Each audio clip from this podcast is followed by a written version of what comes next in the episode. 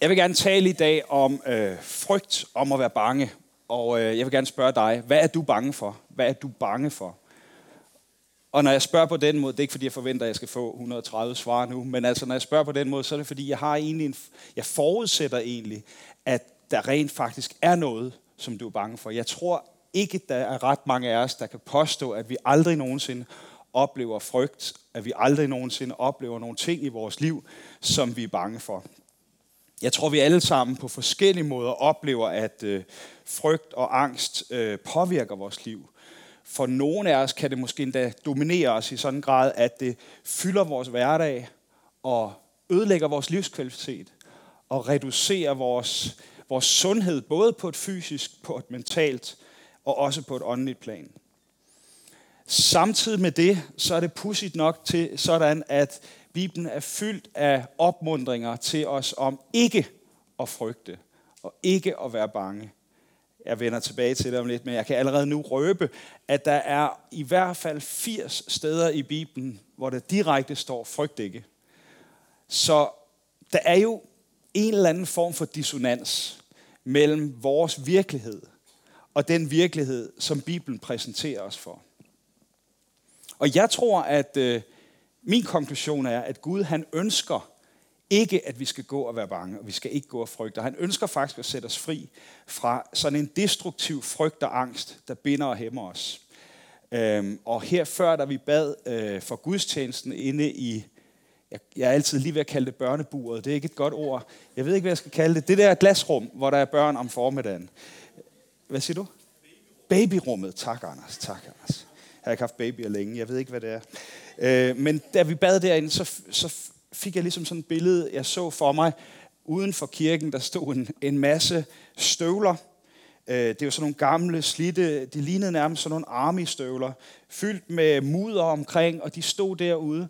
Og, og så så jeg, hvordan folk de, altså ligesom stillede de der støvler og gik barefodet ind i kirken. Jeg ved ikke, hvorfor der ikke var strømper i billedet, men støvlerne stod derude. Jeg tror bare, hvis det er et billede fra Gud, så tror jeg måske, at, at du i aften har mulighed for at stille noget, som har givet dig en form for styrke og stabilitet og tryghed i dit liv, uden for at gå ind barefodet, ind på hellig grund, øh, og gøre dig sårbar ind for Gud, fordi det dybest set er ham, der giver dig tryghed. Jeg vil bare lige nævne det allerede nu, fordi jeg tror måske, nogle af jer på en særlig måde kan få lov til at opleve det i aften. Yes, vi skal læse fra, jeg har Bibelen her, vi skal læse sammen fra salme 3, eller faktisk læser vi hele salme 3, den er ikke så lang. Øh, det er en salme, som øh, er et godt udgangspunkt, når vi skal tale om frygt. Det er en salme, hvor skrevet af David øh, på et tidspunkt, hvor han er på flugt for sin søn Absalom, som ønsker at tilregne sig tronen og har sendt 10.000 krigere efter ham for at slå ham ihjel. Det er ikke den bedste situation, man kan komme i. Og David skriver sådan her. Herre, hvor er mine fjender mange? Og det har han jo ret i. Mange rejser sig imod mig. Mange siger om mig, ham frelser Gud ikke. Sela. Og så vidt jeg ved, så betyder Sela mellemspil. Og det er jo en salme. Men du, Herre, er mit skjold, min ære, den, der løfter mit hoved. Jeg råber højt til Herren, og han svarer mig fra sit hellige bjerg. Jeg lagde mig og sov. Jeg vågnede, for Herren støtter mig. Jeg frygter ikke 10.000 krigere, der belejrer mig fra alle sider. Rejs dig, Herre. Frels mig, min Gud. For du har slået mine fjender på kinden og knust de ugudelige tænder.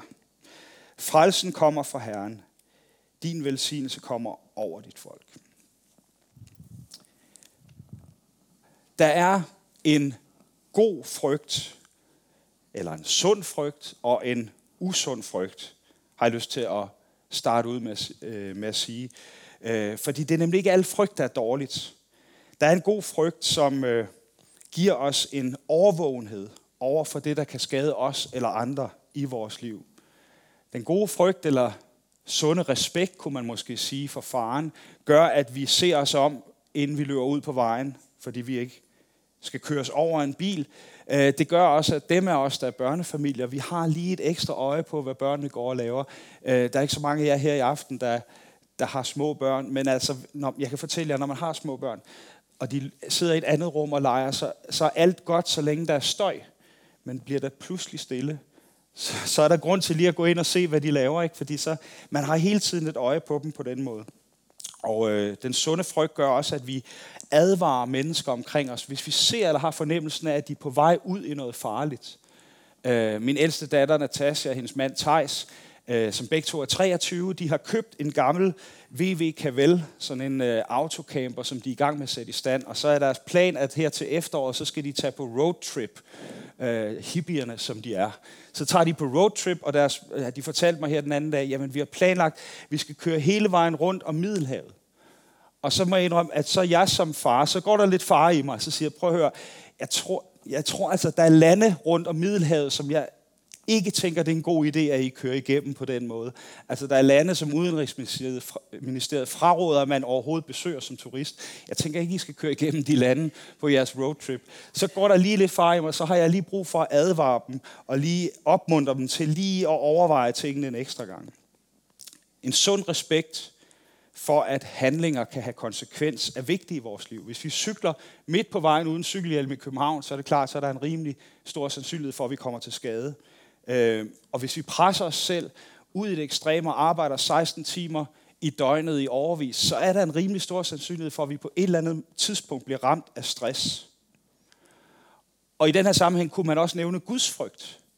Den her sunde, erbødige og respektfulde tilgang til Gud. Vi snakker ikke så meget om Guds frygt i dag, men Bibelen nævner det ofte. Det her med, at, at vi lige husker, at det er en almægtig, allestedsnærværende, evig skaber, der har skabt himlen og jorden. Det er ham, vi tilbeder. Og måske er netop den her sunde respekt, Guds frygt, forudsætningen for, at vi forstår nåden, vi forstår vores barnekår som kristne på den rigtige måde, at vi får tingene sat i det rigtige perspektiv. Så der er en god frygt, men der er også en dårlig frygt. Og øh, den er til gengæld slet ikke opbyggende, men langt mere destruktiv og lammende. I det store perspektiv, så kan vi frygte for krig, for klimaforandringer, for coronavirus. For lige at nævne tre ting, der starter med K, det gør coronavirus ikke, det ved jeg godt. Eller på det mere personlige plan, øh, frygten for at miste jobbet, frygten for, øh, at det skal gå os dårligt, at vi ikke lykkes i livet, frygten for, at vi skal blive ramt af kronisk sygdom og smerter, eller frygten for ensomhed. Der er mange ting, der kan ramme os og fylde os med frygt. Og vi kan føle os magtesløse og frygtsomme, bare i forhold til verden, som omgiver os. Altså når vi, vi kan blive så grebet af det her dystre verdensbillede, som, som øh, medierne nogle gange formidler til os. Og øh, der er den her risiko for, at frygt, konkret frygt for nogle bestemte ting, kan udvikle sig til sådan en mere generel angsttilstand i vores liv. Og det er ikke fordi, at jeg skal bruge en masse tid i aften på at reflektere over forskellen på frygt og angst. Det er ikke pointen i aften. Men lad mig bare nævne, jeg læste en psykolog, som, som brugte det her billede. Frygt er ligesom, når der kommer et skybrud ind over dig. Det er voldsomt, men det holder ret hurtigt op igen. Angst, det er sådan mere den her øh, silende regn, vi har haft i hele februar måned. Ikke? Den der silende regn, der bare bliver ved og ved og ved, indtil du mugner væk, og din sjæl rådner op ind i dig. Giver det ikke meget god mening? Er det ikke et godt billede? Der er også øh, frygt, som kan komme til udtryk som en fobi. Der er faktisk over 4, 540 officielt anerkendte fobier. Det er mange. Har I hørt om nomofobi? Jeg tænker, vi er mange, der er ramt af den. Det er frygten for at være uden mobildækning. Der er også spektrofobi. Det er frygten for spejle, for sit eget spejlbillede. Og det, det er der sikkert ikke nogen af jer, der er ramt af, men jeg vil sige, jeg kan godt identificere mig lidt med den om morgenen. Altså, jeg er nået en alder, hvor det er bedst, der lige går et par timer, inden man ser sig. Det er ligesom om ansigtet skal lige folde sig ud om morgenen. Hvis man ser sig selv i spejlet for tidligt, så er det ikke et kønt syn. Altså. Det er ikke noget, man har lyst til at gå og huske på. Der er også øh, fobofobi, og det er selvfølgelig ikke sjovt, men det er frygten for fobier. Og så er der den her, som jeg synes er lidt ondskabsfuld for dem, der lider af den. Det er nemlig frygten for lange ord, og den hedder hippopotamonstrosis quipedaliofobi. Hippopotamonstrosis quibedaliofobi. Det er altså frygten for lange ord. Det synes jeg er tageligt, dem der har fundet på det. Og så er der, og, og, og alt det her frygt, altså det kan også påvirke vores forhold til Gud, vores teologi, vores billede af Gud øh, kan i mødet med den her ukontrollerbare frygt gradvis ændre vores forståelse af Gud, så det passer mere til den virkelighed, vi ser omkring os, og måske mindre til det, som Gud siger om sig selv. Måske begynder vi at tænke, at Gud han har nok ikke så meget magt, som jeg før har troet. Måske er han heller ikke helt så kærlig, når jeg kigger på al den ondskab, der er omkring mig. Og måske svarer han ikke helt så meget bøn, som han selv påstår, han går. I hvert fald så må jeg sige, hvorfor beskytter han så ikke mig bedre? Så nogle spørgsmål kan vi også godt sidde med. Frygt og angst kan fylde os, så vi aldrig slapper rigtig af. Så vi konstant er i alarmberedskab. Både fysisk og sjæleligt og åndeligt. Og nu hvor vi er helt oppe i det allerhøjeste humør, vi kan komme i aften, så lad mig fortsætte med kong David, fordi kong David havde virkelig meget at frygte. Han havde virkelig noget at frygte. Uh, som vi kan læse, så har han en hel hær på 10.000 mand, der prøver at dræbe ham. Og øh, det anerkender han også og forholder sig til. Men det, jeg synes er interessant, det er, hans endelige konklusion i vers 6 og 7, det er faktisk, jeg frygter ikke. Der er et eller andet, der gør, at David han kan sove midt i alt det her. Ligesom at Jesus han kunne sove midt i stormen på Genesrets sø, ligesom Flemming han prædikede om her i december måned, så inspirerende godt. Øh, hvad er det, de ved?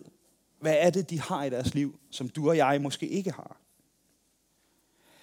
Jeg tror, salmen her fortæller os, at David har i hvert fald to niveauer af frygt. Der er selvfølgelig det åbenlyse, det overfladiske, det her med de 10.000 mand, der jager ham. Det faktum, at hans søn Absalom, som han fik i utroskab med Bathsheba, forsøger at kuppe hans trone og afsætte ham og erklære sig selv for konge.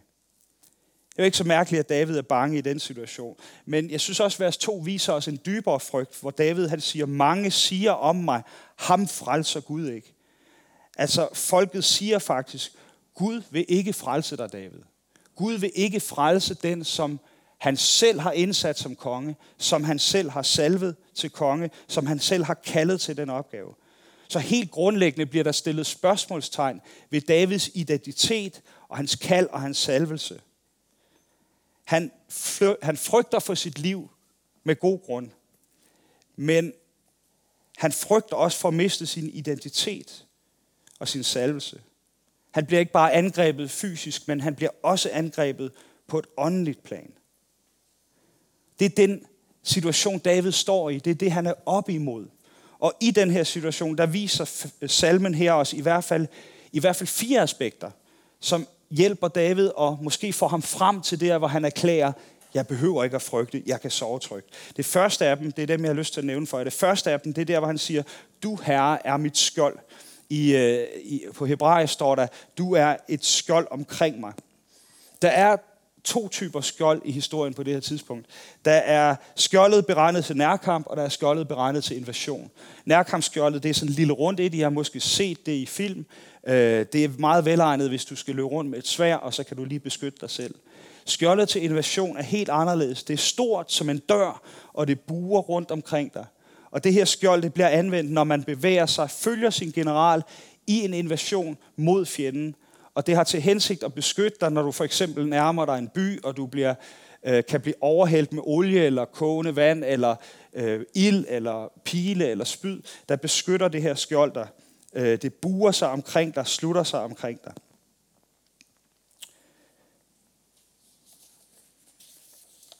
Så når David han siger, jeg er bange, men du er et skjold omkring mig, så siger han ikke, jeg ved, at du aldrig lader farlige ting komme i nærheden af mig. Det er ikke det, han siger. Men han siger faktisk, når jeg følger dig, Gud, ind i kampen, så virker dit skjold og din beskyttelse, også når faren møder mig. Vender David omkring og går sin egen vej, så virker det ikke, så har det ikke den samme beskyttende effekt. Ikke fordi Gud ønsker at straffe ham, men på grund af de valg, David selv træffer. Og måske kan vi overføre det på vores eget liv i dag, hvis vi følger os selv, hvis vi følger det, der føles rigtigt for os, så spørgsmålet om vi nogensinde sådan bliver rigtig tilfredse. Hvis vi følger politikere og meningsdannere, så følger vi tidens flygtige trends og strømninger. Det at være kristen, det er faktisk at vise sit liv til at følge generalen ind i kampen. Sammen med de andre soldater. Og det er jo blandt andet også derfor, vi i Vineyard taler om, når vi, når vi taler om Vineyards værdier, dem af jer, der har været til velkomstsamtale eller, eller velkomstmiddag, har måske hørt det og kan huske det, at vi taler om, at ligesom kernen i en Vineyard-kirke, det er, at vi er en familie, vi er en skole, vi er et hospital, og vi er en her. Fordi vi anerkender, at der er en kamp. Vi kan ikke undgå kampen, når vi følger Gud og forsøger at gå sammen med ham side om side, så er der en kamp, det er en realitet. Vi møder fare, vi møder sorg, vi møder tab, vi møder smerte. Men løftet er, at vi ikke behøver at frygte i den situation. At han går med os, at han leder os, at han er med os i båden, kan man sige, hvis vi skal bruge det billede. Den anden pointe, David trækker frem her, det er, at han siger, du herre er min ære. Min ære. David han får virkelig trukket tæppet væk under sig. Han er i udgangspunktet en enorm populær konge. Han har alt, hvad han kan ønske sig. Han er berømt for sine sejre igennem historien. Han samlede for første gang i historien Israels folk, og han kæmper, han har overvundet Goliat. Og hvis man læser efterfølgende, så ham og hans mænd har kæmpet mod andre kæmpekrigere, som de også har overvundet. Han har alt, hvad han kunne ønske sig. Hans familie beundrer ham. Og så sker det her. Alt, hvad han har kunne bygge sin identitet og ære på, det er ligesom forsvundet. Det er som en atombombe, der er eksploderet i hans hus. Der er ikke noget tilbage. Ingen identitet, intet fundament tilbage. Og i den situation er det ikke så underligt, at man kan blive lammet af angst. Og man kunne også på samme måde spørge dig og mig i dag, hvad er det, der skaber vores identitet og vores tryghed? Er det vores job? Er det vores uddannelse? Er det en sund, stærk krop måske? Øh, vores ægtefælle eller partner? Hvad er det, der er med til at definere, hvem jeg er? Hvad er det, der skaber min identitet? Davids konklusion her, det er, ikke bare skal jeg følge min general, fordi han beskytter mig. Han siger også, jeg må finde ind til min sande identitet. Jeg må finde ind til min sande ære. Find ind til det, som jeg aldrig kan miste. Det tredje, han siger, det er, du herre velsigner og frelser dit folk. Det er vers 9 lettere omskrevet. David, han fokuserer ikke bare på sig selv, men han og sin egen frelse, men han, han, han fokuserer faktisk på sit folk. Han er jo den retfærdige, retmæssige konge for Israels folk, og han ønsker stadig folkets bedste. Det er jo ikke folkets skyld, at Absalon forsøger at kuppe tronen, og hans egen frelse, hans egen tryghed og hans folks øh, tryghed og hans kærlighed til folket, det er faktisk to sider af samme sag for David.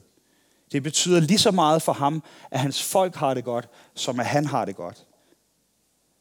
Hvis vi øh, lige laver en, en afstikker til, til 1. Johannes brev, så siger, øh, konkluderer Johannes her i, øh, vers, i kapitel 4, vers 18, den fuldendte kærlighed fordriver frygten. Jeg ved godt, det er taget ud af sammenhængen, men det er bare for at komme med en pointe, nemlig at ifølge Johannes, så er det modsat af kærlighed. Det er ikke had. Det modsatte af kærlighed er frygt. Så på en eller anden måde er der en sammenhæng i Bibelen mellem frygt på den ene side og kærlighed på den anden side. Den fuldendte kærlighed fordriver frygt. Hvis det er frygten, der får lov til at fylde vores liv, så er der en risiko for, at den gør os selvcentreret. Kærlighed, sand kærlighed, det er at give sig selv til andre. Og min påstand er, at det kan være overordentligt vanskeligt at overvinde frygt helt på egen hånd. Meget af den helbredelse, den sker i processen med at udleve kærlighed til vores næste. I processen, hvor du og jeg elsker andre, hvor vi møder deres problemer, hvor vi møder deres behov. Det er jo faktisk det første bud. Ikke? Du, skal elske din, du skal elske Herren din Gud, og elske din næste som dig selv. Der er noget forløsende og noget helbredende i den udlevede kærlighed til næsten. Og måske er det netop noget af det, der er med til at få kontrol over frygten i vores liv, at vi rækker ud i kærlighed til hinanden. Det sidste David han siger, eller den sidste pointe, jeg vil tage frem fra den her tekst, det er, at han siger, du herre er den, der løfter mit hoved. Og det er måske også den, der kan være lidt svær at få øh, greb om. Han siger, du herre er den, der løfter mit hoved. Det er egentlig lidt en, en overraskende udtalelse, fordi at løfte sit hoved, at holde hovedet højt, det er jo noget, man gør, når man er stolt, når man har noget at være stolt over. Ikke? Altså, lovsangsteamet her i kirken har alle mulige grund til at være stolt over den øh, indspilning, jeg vil lige vil sige CD også, den indspilning, som de har lavet, det har de alle mulige grund til at være stolt over. Men hvad har David grund til at være stolt over her? Han er på flugt. Han er ikke anerkendt af, af sine egne. Han har mistet så meget. Hvordan kan han sige, du herre er den, der løfter mit hoved? Hvordan kan han påstå, at Gud er stolt over ham? Hvorfor tror han det? Og jeg tror, at nøglen til at forstå det her, det ligger i vers 5, hvor han siger, jeg råber højt til Herren, og han svarer mig fra sit hellige bjerg. Det hellige bjerg, det er tabernaklet. Det er templet. Det er stedet for Guds nærvær. Stedet for Guds tilbedelse. Dengang foregik det gennem dyreoffre. Tabernaklet er det, der er knyttet til Guds løfter om tilgivelse, helbredelse, genoprettelse osv. Det er samtidig det, der peger frem mod den tilgivelse og den helbredelse, som vi senere skal få lov til at opleve over 100 senere, hvor mørket kommer ned på et andet bjerg, et andet sted, nemlig bjerget Golgata. Der, hvor Jesus råber, det er fuldbragt. Det er der, menneskeheden bliver reddet. Og tager vi imod den gave, så vil Helligånden afslører for os vores sande identitet. Og vi vil på samme måde som David være i stand til at løfte hovedet og sige, yes, vi ved, han elsker os. Vi ved, han er god mod os. Vi ved, at han er stolt over os. John Wimber, som var med til at grundlægge Vineyard-bevægelsen, han havde en, en prædiken, som han blev meget berømt for. Han har sagt mange berømte ord, men øh, en af de ting, han sagde, det er, han, tal, han havde en prædiken, der hed The Pearl of Great Price, den kostbare perle, hvor hans pointe er, at ikke alene så er den kostbare perle den skat, vi finder, når vi finder Jesus. Men måske i endnu højere grad, så er den kostbare perle, perleopkøberen finder. Det er os. Gud, for, for Gud, der er du den kostbare perle. For Gud, der er du det mest værdifulde, som han har investeret det højeste, han har, han har betalt den højeste pris. Det er en, en stor investering, han har foretaget, fordi han elsker dig, fordi han er stolt over dig. Du er hans perle. Og det offer og den sandhed, det kan gå hen og blive dit skjold, din ære, din identitet og din motivation til at elske. Til at elske mennesker omkring dig og til at elske dig selv. Og det er klart, at det her, det fjerner jo ikke sådan automatisk frygt og angst fra vores liv. Vi kan stadig møde frygt, men det er stadig et fundament, som vi kan stå på. Måske et fundament, vi skal vælge at stå på sårbart. Stille vores beskidte armestøvler udenfor og stiller os sårbart på det fundament af Guds kærlighed og Guds identitet over vores liv. En af mine favorit øh, steder i Bibelen er egentlig Romerbrevet 8. Jeg synes, Romerbrevet 8 er fantastisk. Og der er to vers, eller tre vers derfra, vers 15 til 17, som jeg gerne vil læse sammen med jer her afslutningsvis, hvor Paulus siger sådan her, I har jo ikke fået en ånd, som giver trallekår, så I er der skulle leve i frygt, men I har fået den ånd, som giver barnekår, og i den råber vi, Abba, far. Ånden selv vidner sammen med vores ånd om, at vi er Guds børn. Men når vi er Guds børn, så er vi også arvinger. Guds arvinger og Kristi medarvinger. Så sandt som vi lider med ham, for os at herliggøres med ham. Det er jo en fantastisk ord, ikke?